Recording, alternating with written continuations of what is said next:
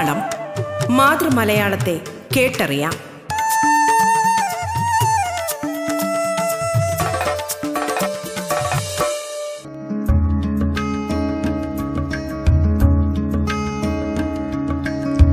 മലയാള ഭാഷയെ ആഴത്തിലറിയാനുള്ള അവസരമൊരുക്കുകയാണ് റേഡിയോ കേരളയുടെ മലയാളം എന്ന ഈ പരിപാടി.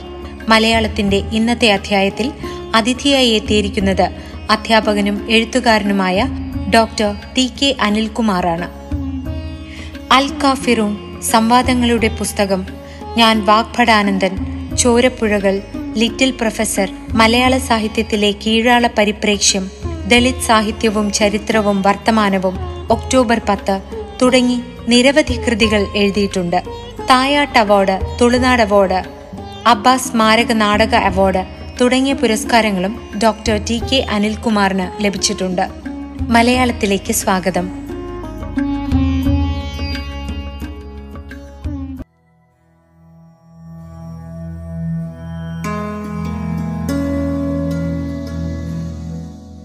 പ്രിയ ശ്രോതാക്കളെ റേഡിയോ കേരളത്തിന്റെ മലയാളം എന്ന പരിപാടിയിലേക്ക് എല്ലാവർക്കും സ്വാഗതം.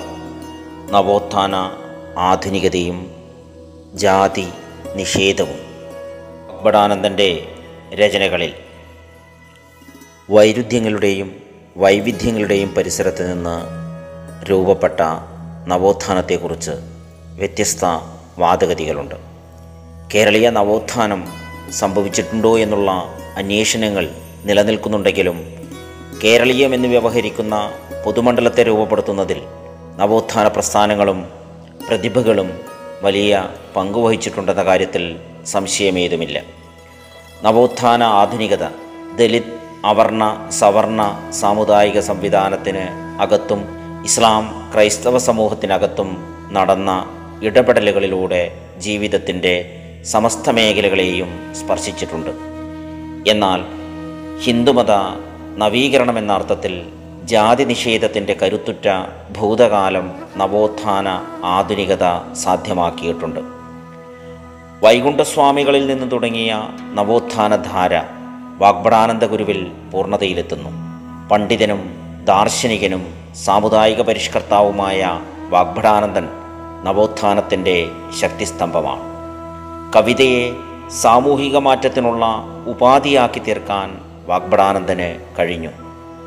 നവോത്ഥാന ആധുനികതയെ പ്രയോഗവൽക്കരിച്ചുകൊണ്ട് ജാതി നിഷേധത്തിന് കവിതയെ ഉപയുക്തമാക്കാൻ വാഗ്ഭടാനന്ദ ഗുരുവിന് കഴിഞ്ഞു. അധിനിവേശത്തിന്റെ ചരിത്ര പശ്ചാത്തലത്തിൽ നിന്നാണ് കേരളീയ നവോത്ഥാനത്തെ തിരിച്ചറിയാൻ സാധിക്കുക. കൊളോണിയൽ ആധിപത്യത്തിന്റെ സർവതലസ്പർശിയായ സാന്നിധ്യം കേരളീയ നവോത്ഥാനത്തെ സാധ്യമാക്കി. നമുക്ക് സന്യാസം തന്നത് ബ്രിട്ടീഷുകാരാണ് എന്ന് നാരായണഗുരു പറയുമ്പോൾ പാശ്ചാത്യ സ്വാധീനം നമ്മുടെ പൊതുമണ്ഡലത്തിലുണ്ടാക്കിയ മാറ്റത്തെ അടയാളപ്പെടുത്തുക കൂടിയാണ്. ക്രിസ്ത്യൻ മിഷണറിമാരുടെ മതപ്രബോധന പ്രവർത്തനങ്ങൾ അതിന്റെ തുടർച്ചയാണ്. വിദ്യാഭ്യാസത്തിന്റെ ജനാധിപത്യവൽക്കരണം മിഷനറി പ്രവർത്തനത്തിലൂടെയാണ് സാധ്യമായത്. അച്ചടിയും പത്രമാസികളുടെ വളർച്ചയും അതിനെ ശക്തിപ്പെടുത്തി. ഒരർത്ഥത്തിൽ നാടുവാഴിത്ത സാമൂഹിക വ്യവസ്ഥയിൽ നിന്ന് മുതലാളിത്തത്തിലേക്കുള്ള ക്രമാനുഗതമായ വളർച്ചയാണ് കേരളീയ നവോത്ഥാനത്തിന്റെ ശക്തിയും ദൗർബല്യവും. നവോത്ഥാനത്തെക്കുറിച്ച് വിഭിന്ന വാദഗതികൾ നിലനിൽക്കുന്നുണ്ടെങ്കിലും ഇന്ന് നാം വിവക്ഷിക്കുന്ന കേരളീയ നവോത്ഥാനം നമ്മുടെ സാമൂഹിക സംവിധാനത്തിലുണ്ടാക്കിയ അത്ഭുതകരമായ മാറ്റം നമ്മുടെ ചരിത്രബോധത്തെ മാറ്റിപ്പണിതു എന്നതാണ്. എസ് എൻ ഡി പിയും യോഗക്ഷേമ സഭയും സാധുജന പരിപാലന യോഗവും എൻ എസ് എസും ഉൾപ്പെടെയുള്ള സാമൂഹിക പരിഷ്കരണ പ്രസ്ഥാനങ്ങൾ ഹിന്ദുമതത്തിലെ പൊതു സംവിധാനത്തിനകത്ത് നിന്നുകൊണ്ട് തന്നെ അതുവരെ ഉന്നയിക്കാത്ത ചില ചോദ്യങ്ങൾ ഉന്നയിച്ചു. സമാന്തരമായി തന്നെ ക്രിസ്ത്യൻ ഇസ്ലാം സാമുദായികാവസ്ഥയ്ക്ക് അകത്തും പ്രസക്തമായ ചില ചോദ്യങ്ങൾ ഉയർന്നു വന്നു. ഇതൊക്കെ ഉൾച്ചേർന്ന സാമൂഹിക രൂപീകരണ പ്രക്രിയയാണ് നവോത്ഥാനത്തെ രൂപപ്പെടുത്തിയത്. കേരളീയ നവോത്ഥാനം അതിവേഗത്തിൽ മലയാളിയെ ആധുനികവൽക്കരിച്ചു. വസ്ത്രധാരണ രീതി മുതൽ മലയാളം എന്ന മാനക ഭാഷയുടെ രൂപപ്പെടൽ വരെ അത് സാധ്യമാക്കി. മലയാളി ഉൾക്കൊള്ളുന്ന എല്ലാ സാമുദായിക ഘടകങ്ങളിലും ഒരു ചെറു ന്യൂനപക്ഷം നവോത്ഥാന ആധുനികതയെ സ്വാംശീകരിച്ചു. അതിന് മുഖം തിരിഞ്ഞു നിന്നവരൊക്കെയും അതിവേഗത്തിൽ മഹാഭൂരിപക്ഷത്തിന്റെ പൊതുസ്വത്തായി ആധുനികതയെ സ്വായത്തമാക്കി. വൈകുണ്ഠസ്വാമികൾ തുറന്നിട്ട ലോകത്തെക്കുറിച്ചുള്ള ചിന്തകളുടെ തുടർച്ച ശ്രീനാരായണനിലും വാഗ്ബടാനന്ദനിലും അയ്യങ്കാളിയിലും അതോടൊപ്പം വീട്ടിയും പൊയ്കയിലപ്പച്ചനും ഉൾപ്പെടെയുള്ള ദൈക്ഷണിക നേതൃത്വങ്ങളിലും സാധ്യമായി. തിരുവിതാംകൂർ രാജാധികാരത്തെ അനന്തപുരം നീചനൻ എന്നും ബ്രാഹ്മണ്യാധികാരത്തെ കരിനീചനെന്നും ബ്രിട്ടീഷ് അധികാര വ്യവസ്ഥയെ വെണ്ണീചനെന്നും വിളിച്ച വൈകുണ്ഠസ്വാമികൾ പോരാടിയത് മൂന്ന് തരത്തിലുള്ള അധികാര വ്യവസ്ഥയോടെയാണ് നവോത്ഥാനം എന്ന പ്രയോഗം അത്ര ലളിതമല്ല. അത് സൈദ്ധാന്തികമായ ആശയ സംഹിതയല്ല പ്രായോഗികമായ ചെറുത്തുനിൽപ്പുകളാണ്. പത്തൊൻപതാം നൂറ്റാണ്ടിലെ പ്രാരംഭത്തിൽ നടത്തിയ പോരാട്ടമാണ് കേരളീയ നവോത്ഥാനത്തിന്റെ തുടക്കം. നവോത്ഥാനത്തിന്റെ രക്തസാക്ഷിയായ ആറാട്ടുപുഴ വേലായുധ പണിക്കരിലൂടെയും അരുവിപ്പുറം പ്രതിഷ്ഠയിലൂടെ നാരായണഗുരുവിലൂടെയും വില്ലുവണ്ടി സമരം ഉൾപ്പെടെയുള്ള സമരമുറകളിലൂടെ അയ്യങ്കാളിയിലൂടെയും അനേകമനേകം കൈവഴികളിലൂടെയാണ് നവോത്ഥാനം പ്രായോഗിക തലത്തിൽ എത്തുന്നത്. വാഗ്ബടാനന്ദനും സഹോദരനയ്യപ്പനും തുറന്നിട്ട സ്വതന്ത്ര ചിന്തയുടെ വേരുകൾ നമ്മുടെ സാമൂഹിക സങ്കല്പനങ്ങളെയും ചരിത്രജ്ഞാനത്തെയും സാഹിത്യ അവബോധത്തെയും പുതുക്കിപ്പണിതു നവോത്ഥാനകാല ജീവിതത്തിന്റെ പകർപ്പും വരും കാലത്തിന്റെ കുതിപ്പും പോയ കാലത്തിന്റെ കിതപ്പും ആവിഷ്കരിക്കാനുള്ള മാതൃകയായി സാഹിത്യം മാറി. ചലനാത്മകമായ ഒരു കാലഘട്ടം സാഹിത്യത്തെയും സാഹിത്യം ജീവിതത്തെയും പരിവർത്തനത്തിന് വിധേയമാക്കി. ഘാതകവധം പുല്ലേലിക്കുഞ്ചു സരസ്വതി വിജയം സുകുമാരി ഇന്ദുലേഖ തുടങ്ങിയ നോവലുകളിലൂടെയാണ് സാഹിത്യം നവോത്ഥാനത്തിന്റെ ആദ്യ പാഠങ്ങളായി തീർന്നത്. തമസ്കരിക്കപ്പെട്ട പോത്തേരി കുഞ്ഞമ്പുവിന്റെ സരസ്വതി വിജയം പുനർവായിക്കപ്പെടുന്നത് എഴുത്തിന്റെ ജനാധിപത്യവൽക്കരണം നവോത്ഥാനത്തെ വീണ്ടെടുക്കുമ്പോൾ സംഭവിക്കുന്നതാണ്. ആധുനിക കാലത്തെ മലയാള സാഹിത്യത്തിന്റെ ഉജ്ജ്വല മാതൃക എന്ന് കെ കെ കൊച്ച് സരസ്വതി വിജയത്തെ വിശേഷിപ്പിക്കുന്നുണ്ട്. ആയിരത്തി തൊള്ളായിരത്തി അഞ്ച് മുതൽ ആയിരത്തി തൊള്ളായിരത്തി മുപ്പത്തി ഒൻപത് വരെ പൊയ്കയിൽ അപ്പച്ചൻ പാടി നടന്ന പാട്ടുകൾ നവോത്ഥാന ആധുനികതയുടെ മികച്ച മാതൃകയാണ്. മതസംവിധാനങ്ങൾ ജാതീയതയുടെയും തൊട്ടുകൂടായ്മയുടെയും മേലെ തന്നെയാണ് കെട്ടിപ്പൊക്കിയത് എന്ന സാമൂഹിക യാഥാർത്ഥ്യത്തെ തിരിച്ചറിഞ്ഞ നവോത്ഥാന നായകനാണ് കുമാരഗുരു എന്ന പൊയ്കയിലപ്പച്ചൻ ഹിന്ദുമതം പോലെ തന്നെ ക്രിസ്തുമതവും ഏറ്റവും ജനാധിപത്യ വിരുദ്ധമാണെന്ന് അദ്ദേഹം പ്രഖ്യാപിച്ചു. കുമാരനാശാനും മൂലൂരും കെ പി കറുപ്പനും മുർക്കോത്തുകുമാരനും വീട്ടിയും ചേർന്ന് രൂപപ്പെടുത്തിയ നവോത്ഥാനത്തിന്റെ എഴുത്തുകൾ കേരളീയ സമൂഹത്തെ ആധുനീകരിച്ചു. ശ്രീനാരായണന്റെയും വാഗ്ബണാനന്ദന്റെയും സഹോദരനയ്യപ്പന്റെയും ജാതിവിരുദ്ധ രചനകൾ പോലെ കരുത്തുറ്റ രചനകൾ വള്ളത്തോളും ഉള്ളൂരും ഉൾപ്പെടെയുള്ളവരിൽ നിന്നും രൂപപ്പെട്ടു. ആയിരത്തി തൊള്ളായിരത്തി മുപ്പതുകൾക്ക് ശേഷം നവോത്ഥാനത്തിന്റെ അന്തസ്സത്തെ സ്വാംശീകരിച്ച് നൂറുകണക്കിന് മനുഷ്യപക്ഷ രചനകൾ മലയാളത്തിലുണ്ടായി. നവോത്ഥാന ആധുനികത സാധ്യമാക്കുന്ന ജാതിവിരുദ്ധ രചനകളുടെ സാധ്യതകൾക്കകത്തു നിന്നുകൊണ്ടാണ് വാഗ്ബടാനന്ദൻ ഉൾപ്പെടെയുള്ള ഓരോ എഴുത്തുകാരെയും നാം വിശകലനം ചെയ്യേണ്ടത്. ആയിരത്തി എണ്ണൂറ്റി എൺപത്തി നാല് മുതൽ ആയിരത്തി തൊള്ളായിരത്തി മുപ്പത്തി ഒൻപത് വരെ ജീവിച്ച വാഗ്ബടാനന്ദൻ ബഹുദൈവ വിശ്വാസവും വിഗ്രഹാരാധനയും ചോദ്യം ചെയ്ത് അന്ധവിശ്വാസങ്ങളെയും ആചാരാനുഷ്ഠാനങ്ങളെയും നിരാകരിച്ച് ആത്മവിദ്യാസംഘം എന്ന സംഘടന രൂപീകരിക്കുകയുണ്ടായി.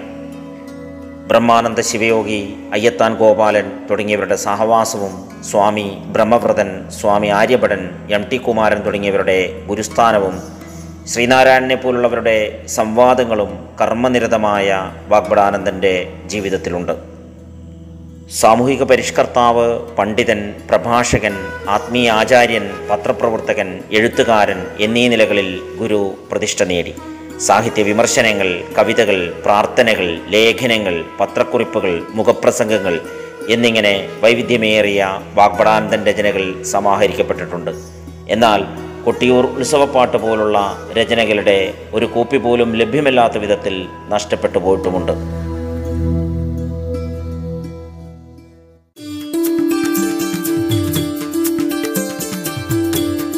അധ്യാപകനും എഴുത്തുകാരനുമായ ഡോക്ടർ ടി കെ അനിൽകുമാർ അതിഥിയായി എത്തിയ മലയാളമാണ് റേഡിയോ കേരളയിൽ ശ്രോതാക്കൾ കേട്ടുകൊണ്ടിരിക്കുന്നത്.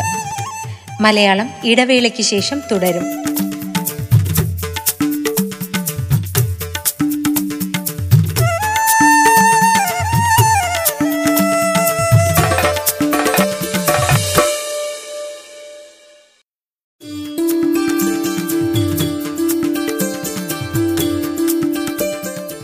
തുടർന്ന് കേൾക്കാം മലയാളം. മലയാളത്തിന്റെ ഇന്നത്തെ അധ്യായത്തിൽ അതിഥിയായി എത്തിയിരിക്കുന്നത് അധ്യാപകനും എഴുത്തുകാരനുമായ ഡോക്ടർ ടി കെ അനിൽകുമാറാണ്.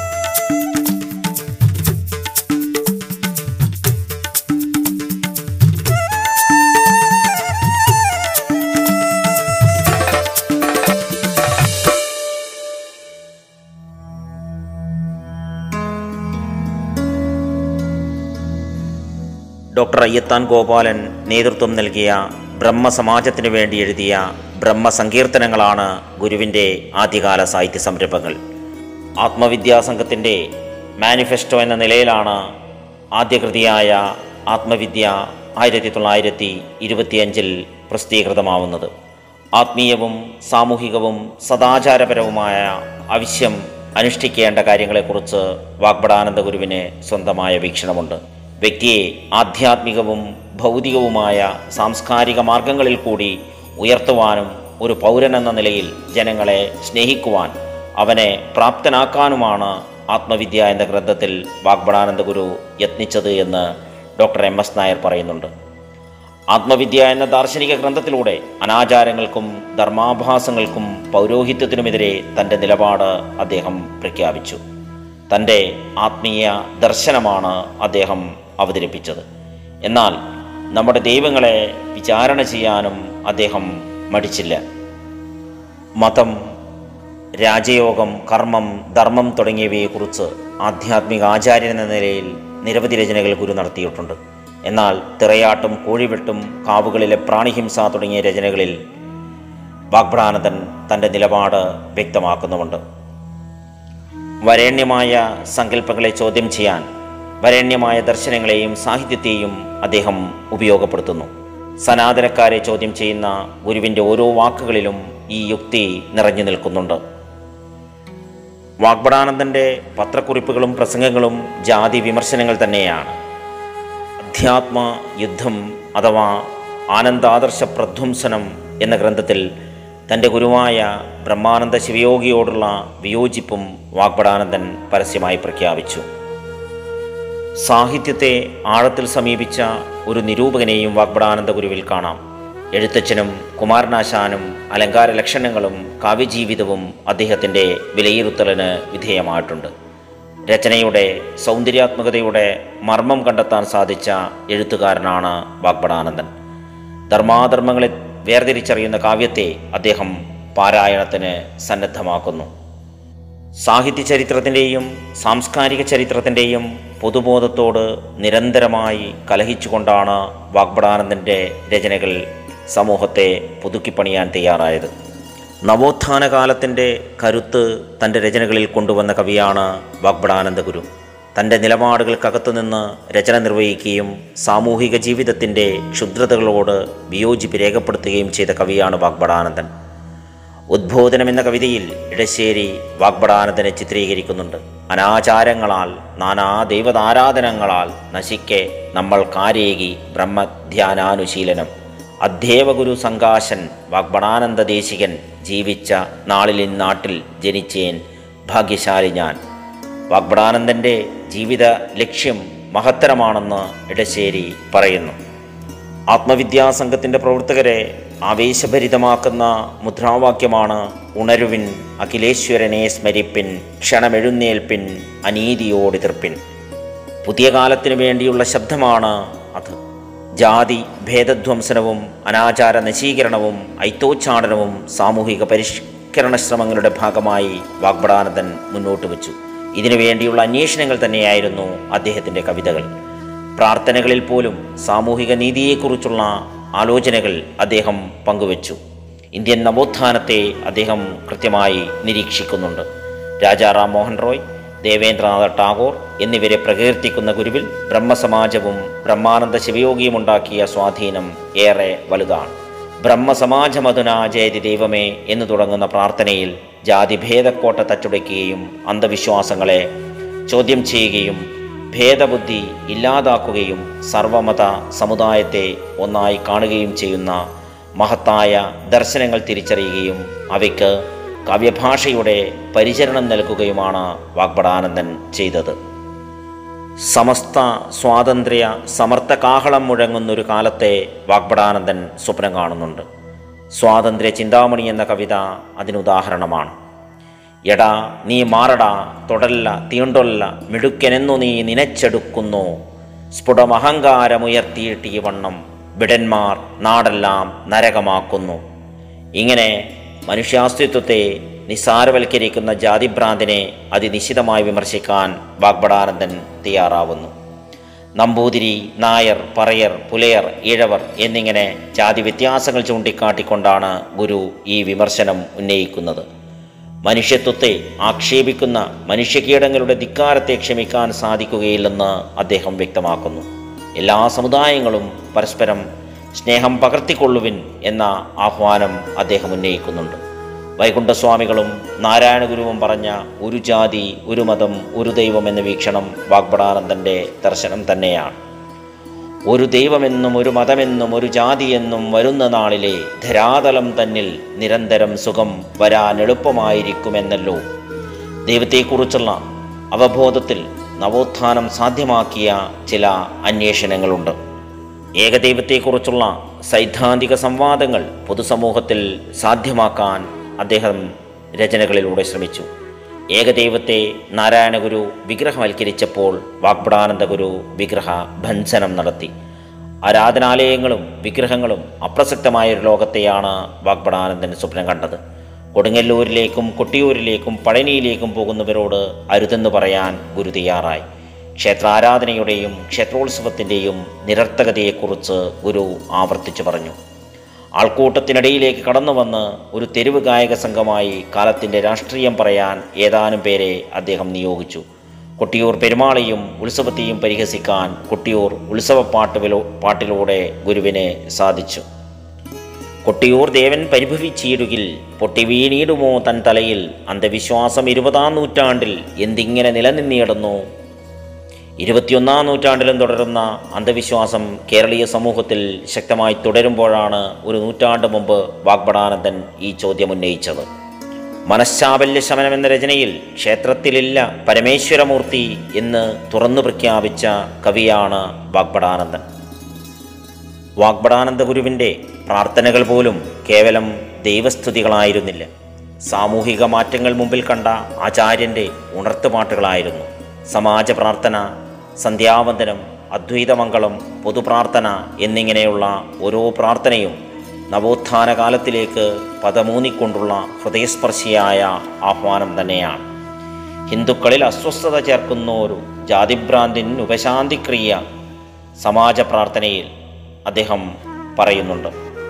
ജാതിയും മതങ്ങളും മതങ്ങളും സുമൈത്രിയിൽ എന്ന് സന്ധ്യാവന്ദനം എന്ന രചനയിൽ പറയുമ്പോഴും ഗുരുവിന്റെ കവിഹൃദയം ലോകത്തിനു വേണ്ടി മിടിക്കുകയായിരുന്നു. ഭോഷനാമിവനെന്നു നാട്ടുകാരനുപദം ദൂഷണം പറഞ്ഞാലും ദ്രോഹിപ്പാനെടുത്താലും രോഷമേലാതെ ലോകക്ഷേമത്തെയോർത്ത് ശാന്തി ഭൂഷണമണിയുക മനമേ ജയിക്കുക എന്ന് അദ്വൈതമംഗളത്തിൽ ഗുരു തുറന്നു പറയുന്നു. ഒരു കാലത്ത് മലബാറിൽ മുഴുവൻ മുഴങ്ങിക്കേട്ട ശ്രദ്ധേയമായ പ്രാർത്ഥനയായിരുന്നു കുഞ്ഞുങ്ങളുടെ പ്രാർത്ഥന.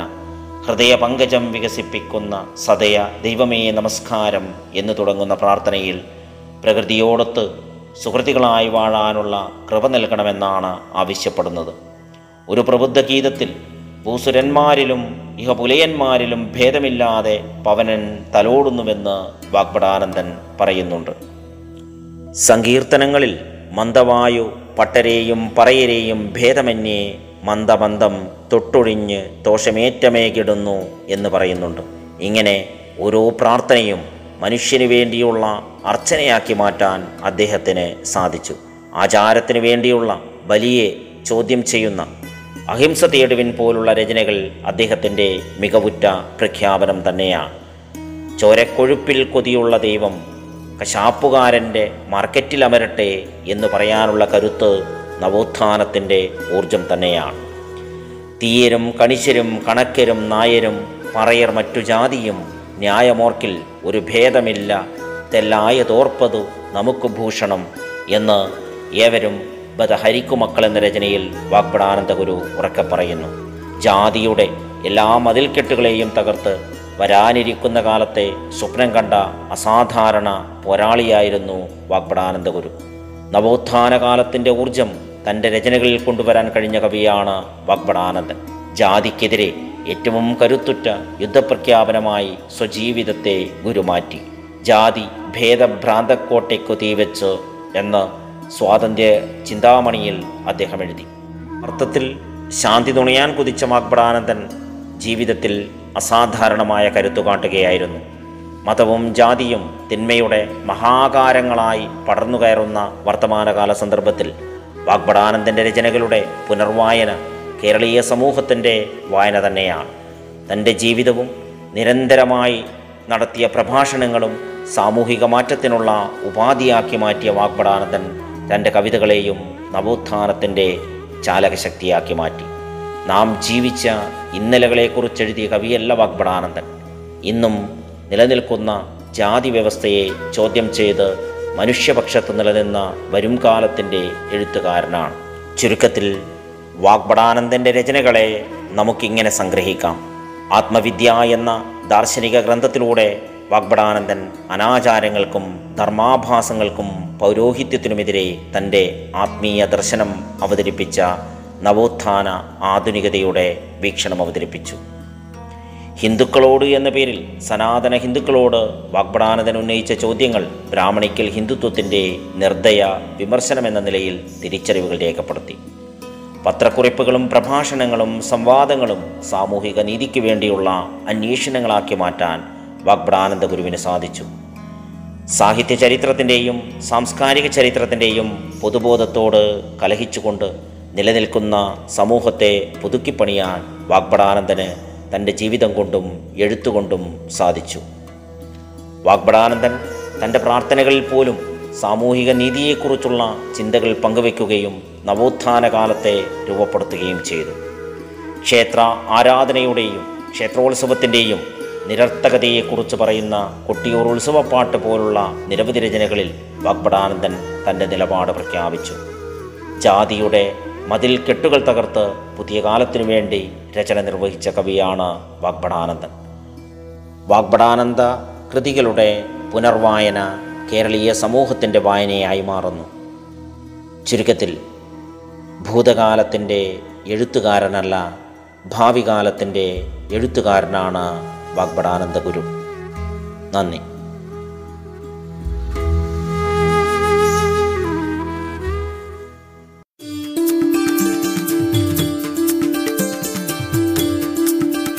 അധ്യാപകനും എഴുത്തുകാരനുമായ ഡോക്ടർ ടി കെ അനിൽകുമാർ അതിഥിയായി എത്തിയ മലയാളത്തിന്റെ ഇന്നത്തെ അധ്യായം ഇവിടെ പൂർണമാകുന്നു. നമസ്കാരം.